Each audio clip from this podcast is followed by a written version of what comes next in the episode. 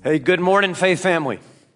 If you got a Bible, turn to Hebrews chapter 12. I want to say hello to those gathered in Lakeville in our sanctuary service. Uh, we are in the uh, series we've been in for several months now in the book of Hebrews. If you're new with us today, we're really glad that you're here. Uh, just to kind of get you caught up, the last really several months, we've been in a book that's all about encouraging us and challenging us in those seasons of life, particularly as Christians when it's just hard to keep going on and it's easy to just kind of quit and throw in the towel and give up. And, and this book is written to encourage you in your faith and to challenge you to keep pressing forward even in those difficult times. And I trust that you've been encouraged uh, as we've gone through this book. And uh, I've been real thankful for the emails and testimonies that I've heard of just how your faith has been strengthened and challenged. Some of you have uh, written to me and just said, I'm starting to understand what Christianity is all about, that it's trusting God, uh, not trying to please Him, but really trusting Him in the different seasons of life. And so this morning we continue in that here in Hebrews 12. We're about done with the book, uh, kind of starting to land the plane here, uh, maybe a week or two more as we finish up this, this wonderful book. And we pick up here in verse uh, 15. Uh, we're going to look down through the end of the chapter, but for our scripture reading, uh, we're going to read down through verse 24. And so in all of our locations, if you're able to stand, would you please do so as we honor the reading of God's word? Hebrews chapter 12, beginning at verse 15 says, See to it that no one fails to obtain the grace of God, that no root of bitterness springs up and causes trouble, and by it may become defiled, that no one is sexually immoral or unholy like Esau, who sold his birthright for a single meal. For you know that afterward, when he desired to inherit the blessing, he was rejected. For he found no chance to repent, though he sought it with tears. For you have not come to what may be touched a blazing fire, darkness, gloom, a tempest, a sound of a trumpet, the voice whose words made the hearers beg that no further messages be spoken to them. For they could not endure the order that was given. If even a beast touches the mountain, it shall be stoned. Indeed, so terrifying was the sight that Moses said, I tremble with fear. But you have come to Mount Zion, to the city of the living God the heavenly Jerusalem, to innumerable angels in festal gathering, to an assembly of the firstborn who are enrolled in heaven, to God, the judge of all, to the spirits of the righteous made perfect, to Jesus, the mediator of a new covenant, and to the sprinkled blood that speaks a better word than the blood of Abel. This is an easy passage, right? So if you're like, what in the world does that have to do with my life? Well, I am thankful you're here because I think God has a word for us even from this difficult passage. Do you believe that? Then pray with me and pray for me.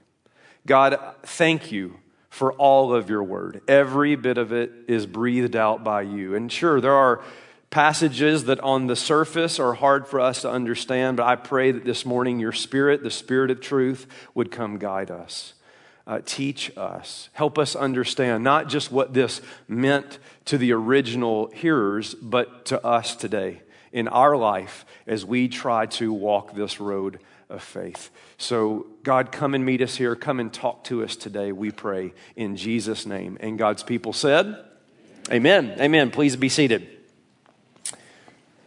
I remember my obsession with them really from a, a pretty early age. Uh, I, I, can remember any time that I would get money uh, from doing chores or mowing yards or you know helping my father with projects around the house. As soon as I got that money in my hand, I would run to the grocery store and buy a pack. I was just obsessed with it. In fact, it was not uncommon for me to go through several packs uh, in a week. Uh, and it wasn't just me, my friends did it as well. You see, even growing up, I was obsessed with something a lot of people were obsessed with growing up baseball cards. I don't know what you were thinking, all right? Baseball cards. I loved collecting baseball cards. In fact, I had folders that I put all my cards in to keep them in mint condition. I had full box sets that I would store in my closet. I even had the books where you could look up and see what each card was valued at. I loved collecting baseball cards. But part of the reason that I loved collecting baseball cards was not just to collect them, but to trade them. A, a lot of us kids, we would, at school, you know, we, I'd trade you this player for that player. I'd trade you this card for that card. And, and everybody was trying to get the best trade they possibly could. In fact, I remember to this day my best trade ever. It happened to my friend Kevin. We're not friends anymore. But, anyways, in fact, if he's listening online, Kevin, I apologize, buddy. He had a mint condition Michael Jordan starting lineup figure. You ever heard of Michael Jordan? He's kind of a big deal, all right? I had a out of mint Darryl Strawberry rookie card. You ever heard of Darryl Strawberry? A few of you, yeah, he played around here for a bit. Uh, but most of you know that uh, uh, Michael Jordan had a pretty good career. Darryl Strawberry, mm, not so much. And so I knew it was a long shot, but I thought I'm going to offer Kevin my out of mint Darryl Strawberry card for his mint Michael Jordan starting lineup figure. And he took it. And he not only took it, he thought he got the better deal. Well, it turns out Michael Jordan's career was a whole lot better than Darryl Strawberry's. In fact, you'll never, you'll never guess this. I still have my Michael Jordan starting lineup figure. And all God's people said, Amen. Let's pray. God, thank you for the wisdom of our great pastor. Now, today, that Darryl Strawberry card is probably not even worth a dollar. This is worth, well, I ain't telling y'all what it's worth, all right? Y'all, y'all be rushing the stage, all right? Well, just, just know that it's worth more than the Darryl Strawberry card. Now, listen, I share with you that very silly story from my childhood to, to get you to think about this today. Sometimes in life, you make a bad trade. Sometimes in life, you make a bad trade.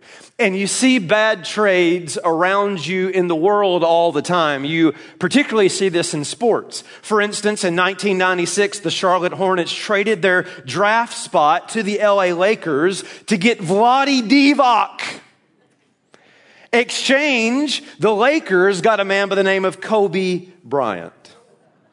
The Atlanta Falcons traded for a draft pick, and to get that draft pick, they traded away a guy by the name of Brett Favre. And all God's people said, boo, right? in 1920, the Boston Red Sox traded for cash, and in exchange, they traded away to the New York Yankees. Many of you know this, a man by the name of Babe Ruth. It doesn't just happen in sports, it happens in business and finance. A man by the name of Ron Wayne, he was one of the original founders of Apple. He traded his 10% stake in the company in 1976 for $800. If he would have held on to that today, it would be worth 90 billion. I know. it was a bad trade. The, the life is full of bad trades. You see them all the time. And, and my guess is you've experienced that as well. We've all made bad trades before. And it may be simple. Some of you may be traded in a perfectly good car for an absolute piece of junk. Maybe for you, you bought stock in a company and then it went bankrupt. Oh, God's people said, oh, Sears. Or maybe it was a little more serious than that. Maybe you traded your family for a bottle. Maybe you traded your body to feel loved. Maybe you traded your values to get the promotion. I don't know everything there is to know about you, but I know this about you. If you thought about your life, I bet you there's been times where you know you made a bad trade. We all have made trades that we regret. Now, listen, listen, Lakeville, Sanctuary, everybody. It's one thing to do that in business, it's one thing to do that in relationships. It's an entirely different thing when you do that with God. I'm serious with you this morning. You have the opportunity to know God.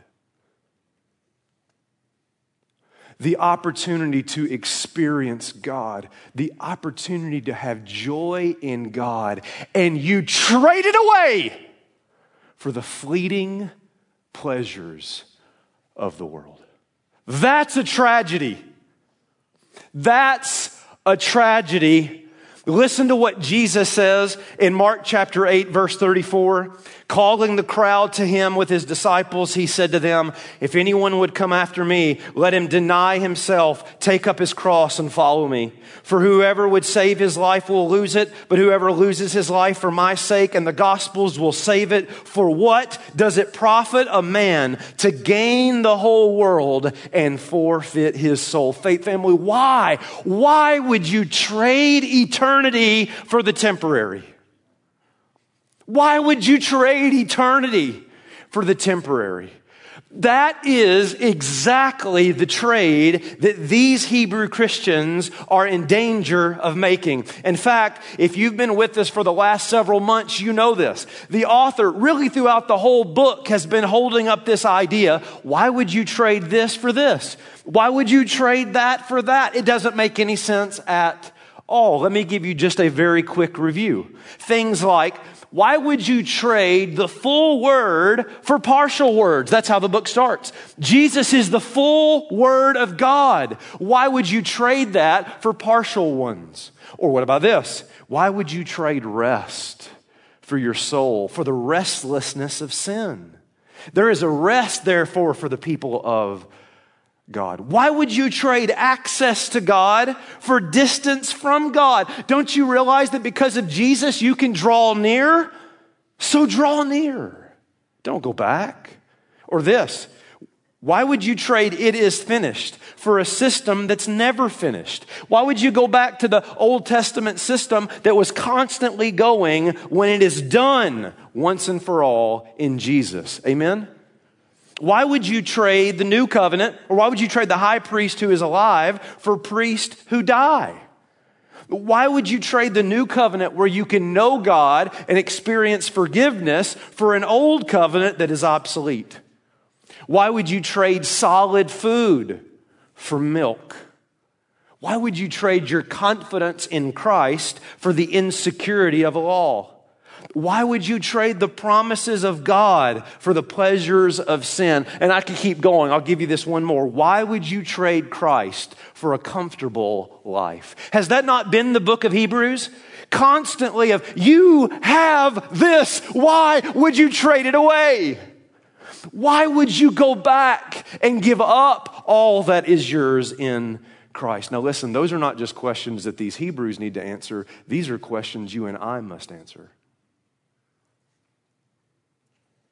Because turning your back on Jesus is the worst trade you could ever make.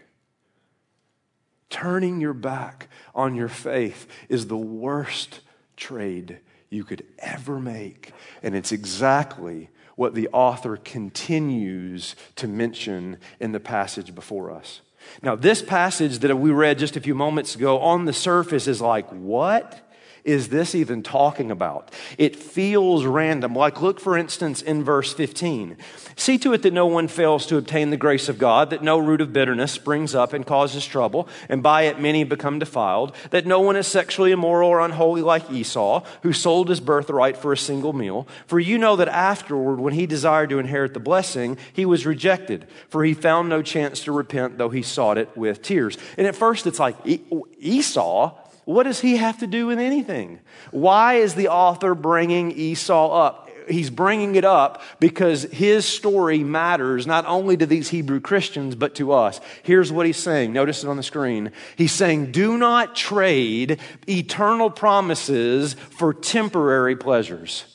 Don't trade eternal promises for temporary pleasures. You remember Esau, how he was driven by his appetites driven by his desires. The text mentions two things. First, sexual immorality.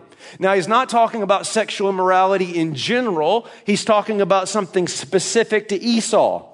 In Genesis chapter 26, verse 34, the Bible says that Esau married foreign women. You see, God had called Israel to be set apart, and Esau went outside of that. Why did he go outside of that? Why did he marry foreign women? Because he was driven by his appetites, he was driven by his desires. It's also why he sold his birthright. Do you remember Genesis chapter 25? He comes back from working in the field uh, on a long day. He's tired. He's exhausted. Jacob, his brother, is cooking some Minnesota wild rice soup. You remember that? That's how the story goes. And he can just smell it and he craves it. He, he's so hungry. He's like, Give me that bowl of soup. And Jacob says, Well, I'll give it to you for your birthright. And Esau says, Well, what good is my birthright if I'm dead? And he trades his birthright for a bowl of stew. And as a result, he loses his blessing. One commentator says it this way quote, God did not take Esau's blessing from him, Esau traded it away. Esau, listen to this. Esau gave up the promise in order to ease his physical discomfort. And God let him bear the consequences of his action. In fact, his desires took him so far, the text says he could never come back. Esau's not random. This isn't like, okay, Hebrew Christians, it's now time for a little Sunday school story. We're going to have vacation Bible school. He's saying, no, Esau's life teaches us a lesson that you can be so obsessed in the temporary that you forsake the eternal. And that's tragic. Esau was a man that was, that traded the promises of God to experience the pleasures of the world. Hebrews, I know you're struggling. I know you're suffering for your faith, but don't be like Esau. Don't trade temporary relief for eternal promise. Instead, be like Jesus. Look to Jesus. Do you remember when Jesus was starving? Do you remember when Jesus was hungry and the enemy comes to him and offers him a meal? Turn these stones into bread. And Jesus says, What? Man shall not live by bread alone, but by every word that proceeds from the Father's mouth. In other words, Jesus, unlike Esau, listen, was not willing to trade his inheritance or yours for a quick meal. Faith family, what is your bowl of stew? What is your thing that you absolutely crave and you're willing, for the sake of that momentary pleasure, to forsake your faith in God? We need to be very, very careful in a fast acting medicine, drive through restaurant, mobile app ordering so it's ready when you get there, one click and you're approved, instant gratification culture that you don't train yourself to be driven by temporary relief. Spiritually, that is dangerous. It's a bad, bad trade. Amen? Learn from Esau. The temptation in the moment is to say, you know what? This sin offers me temporary relief, but it's a bad, bad trade. Here's the second thing he says not just don't trade the eternal promises for temporary pleasures, but now he's going to say don't trade life in Christ for life under the law. Don't trade life in Christ for life under the law. Again, another passage that on the surface, it's like, how does this fit at all uh, with what the author's trying to do? Look at verse uh, 18. For you have not come to what may be touched a blazing fire, darkness, gloom, tempest, the sound of a trumpet, the voice whose words made the hearers beg that no further messages be spoken to them. For they could not endure the order that was given. If even a beast touches the mountain, it shall be stoned.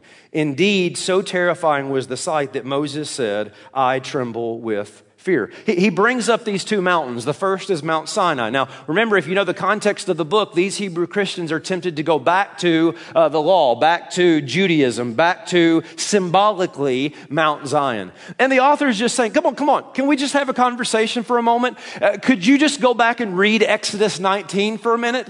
Mount Sinai was a terrifying place. The people were separated from God. They couldn't even touch the mountain or they would die. If little Fifi, your puppy dog, got loose and touched the mountain, it had to die.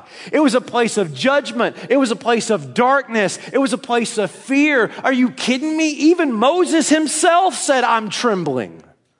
It was like the ancient Near Eastern version of Mordor from Lord of the Rings. I mean, this place was a terrifying place, and you know this. But listen, that's not where you've come to. That's not your home. That's not where you belong. You belong not in Mount Sinai, you belong in Mount Zion. Look at verse 22. But you have come to Mount Zion and to the city of the living God, the heavenly Jerusalem, to the innumerable angels in festal gathering, to the assembly of the firstborn who are enrolled in heaven, to, the, to God, the judge of all, the spirits of the righteous made perfect, to Jesus, the mediator of a new covenant, the sprinkled blood that speaks a better word than the blood of Abel. Mm, this is so good. Just trust me, all right? You're like, Explain, explain. All he's doing is saying there's these two mountains that represent two things. One represents life under the law, Mount Sinai, and the other represents life in Christ, Mount Zion. And so let me pull this text out by just giving you the comparison that he makes. For instance, life under the law was based on fear, but life in Christ is based on joy. Even Moses was terrified. But, but Jesus has come that we might have life and life abundantly. Why would you trade joy for fear? Why would you give up what you have in Christ for the law? Secondly, life under the law is boring piety, but life in Christ is a party. I take this from the phrase that says the festal assembly or gathering of the angels. It's the, it's the only time in the New Testament that this is used, and it refers to a party. Listen, the law creates Pharisees. You ever been around those people? Look like they've never smiled in 200 years? You know, it's just. Don't do this and you can't do that and you got to follow the rules and, and, and, they never smile and it's just law, law, law the author is saying that's not what it's like on Mount Zion. At Mount Zion, it is a party for the kingdom of God is like a wedding feast. It is a celebration that goes on and on and on. And there is good music and there is great dancing. And all the Baptists said, that's about what I expected, right? Amen. We're happy in God right? Come on. Don't you remember that Jesus, his very first miracle, the very first miracle, his, kind of uh, announcing that the kingdom of God is here was turning water into wine. And all the Lutherans said, that's what I figured. All right, I'm just kidding. I'm just kidding. All right. Jesus is saying something, and that wine wasn't just like any old wine, it was the best wine. What's the point? life in God is a celebration. Don't you see what you have in Christ? You, you are a part of the, an eternal celebration of all that God has done for you in Christ. Why would you go back to law? Thirdly, life under the law is distant, right? They couldn't even touch the mountain. They couldn't even come close. But life in Christ, you can draw near. You can actually experience God. You don't have to send one mediator in for you. You already have that mediator, Jesus Christ. He has torn the veil. Brother, sister, you can draw near. Why would you give that up? Are y'all with me this morning? Lakeville Sanctuary is with me, right? Why would you trade Mount Zion for Mount Sinai? Here's another one. Life under the law is based on performance. But life in Christ is based on His perfection. I take this from the fact in the spirits of the righteous made perfect. You see, under the law, it's perform, perform, perform. But in Christ, it's He's already performed for us perfectly and given us His perfection so that we don't have to perform. We trust in what He's done for us. You with me? This is do, do, do, do. This is what? Done, done, done, done. It is finished. Why would you go back to that? Why would you go back to a performance based system when Jesus makes you perfect? And then lastly, life under the law is guilty. Life in Christ is forgiven. I take this from the phrase, it, the blood of Christ speaks a better word than the blood of Abel. The blood of Abel says, You did it. You did it. You did it. You're guilty. You're guilty. You're guilty. The blood of Christ says, I did it for you. You're forgiven. You're forgiven. You're forgiven. You're forgiven. I wash you as white as snow. His word speaks a better word. His blood speaks a better word, the blood of Jesus that cleanses us from our sin. The point, why? Why? In God's holy and majestic name, would you trade life in Christ for life under the law, even if it does mean suffering? Don't you understand turning back on Jesus is the worst possible trade you could make? Amen? Now, I know what some of you are thinking, right? Lakeville Sanctuary, everybody right here. Some, some people, you will take what I just said and you'll, you'll use it to affirm something you believe about God that it's actually not true. It goes like this. You ever heard somebody say this? That's right. Uh, in the Old Testament, God was mean. In the New Testament, God is loving. You ever heard that? In the Old Testament, God was full of wrath. In the New Testament, God is full of grace. Eh. That is dead wrong and not what the Bible teaches. Do you want to know the difference? In the Old Testament, our sin had not been dealt with. In the New Testament, our sin has been dealt with once and for all. The issue isn't a God problem. The issue is a sin problem. And now God has dealt with it in Christ. That's the difference. They couldn't come near because their sin hadn't been forgiven. We can come near because it has.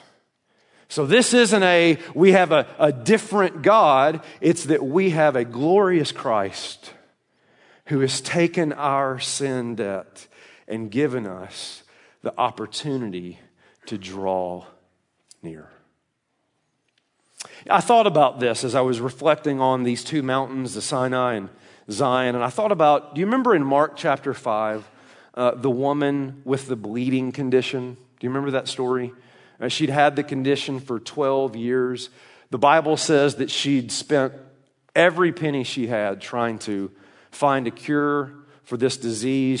She went after every physician she could find to see if they could help. And the Bible says it only got worse.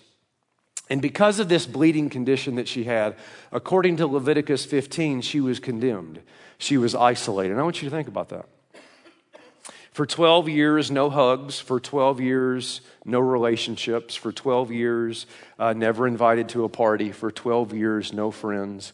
For 12 years, she always had to say, unclean, unclean, unclean, every time that she walked into town so that everybody could, could leave before she got there. That was her life for 12 years. But she's heard rumors. She's heard rumors about a man who can change lives. She's heard rumors about a man that can transform your life forever. She's heard rumors about lepers that no longer have leprosy. She's heard rumors about people that couldn't walk and now they're dancing in the street. And so she decides, I'm going to break all the social norms. I'm going to break all the social rules, and I'm going to get out and I'm going to make my way through the crowd, and I'm going to find this man. And she reaches out and she grabs his robe, just grabs his clothes, and immediately she's healed. And she knows it. And Jesus knows it. The text says, feeling the power go out of him, he turns around and says, Who touched me? And the disciples are like, Well, Jesus, you're kind of in a crowd. A lot of people touched you. And he's like, No, no, no, no, no. Who touched me? And listen to how this woman responds. This is Mark 5, verse 33. But the woman, knowing what had happened to her, came in fear and trembling and fell down before him and told him the whole truth. Now, I don't know about you, but that's not the response I would expect. The response I would expect is, my 12 year condition has just been solved. Man, I am as excited as I can possibly be. I don't have to deal with being an outcast anymore. Like, I'm going to get all my, my friends and family together and we're going to celebrate what's happened in my life. Why is this woman responding with fear and trembling? Answer she is a first century Jewish woman that has only had a Mount Sinai relationship with God. She knows you're not supposed to touch God. So she expects judgment when Jesus says, Who touched me? But she doesn't get judgment, does she? Here's what she gets, verse 34. And Jesus said to her, Daughter, your faith has made you well. Go in peace and be healed. This woman has just moved from Mount Sinai to Mount Zion. She has just moved from condemnation to cleansing, from isolation to purification, from fear to forgiveness, from diseased to daughter. She has just moved from a transactional law to a transformed life, and she wouldn't trade that for the world. That's the difference that Jesus makes. Amen? He takes us from Mount Sinai to Mount Zion. And why, when you've been brought there, would you ever go back? What a powerful argument. Let me ask you this Are you a Mount Sinai Christian or a Mount Zion Christian? You see, I said now several weeks ago that I think that there are new covenant Christians still living as though they're under the old covenant. It's things like this your relationship with God is mostly based on fear. You're driven in your relationship with God more out of performance than really understanding the perfection that He has given you. You always feel like you kind of have to keep a distance. And every time I say draw near, you just assume that's for somebody else. That is, you are a Christian still living in Mount, Zion, Mount Sinai when you've been brought to Mount Zion. And what I'm hoping is that because we've been working through the book of Hebrews, some of you are starting to experience the freedom of the gospel, the difference that Jesus makes. Let me ask you this Are we a Mount Sinai church or are we a Mount Zion church? I pray to God we're a Mount Zion church. I thought about this in Phil Yancey's book, The Jesus I Never Knew. He tells a story about a friend of his that does ministry in downtown Chicago, and one day he was having a conversation with a prostitute. She was homeless, her health was bad, uh, she could hardly afford food to feed her two year old daughter. And he said, I'll never forget the conversation. He said, quote, her eyes filled with tears as she confessed that she'd been renting out her daughter, two years old, to men interested in kinky sex in order to support her drug habit. He said, My friend didn't even know what to say. He could hardly listen to the story. Uh, finally, he just kind of said the first thing that came to his mind, and he said, Have you ever thought of going to church for help? And he said, I'll never forget the look of astonishment on her face. And then she said this Church, why would I ever go there? They will just make me feel even worse than I already do.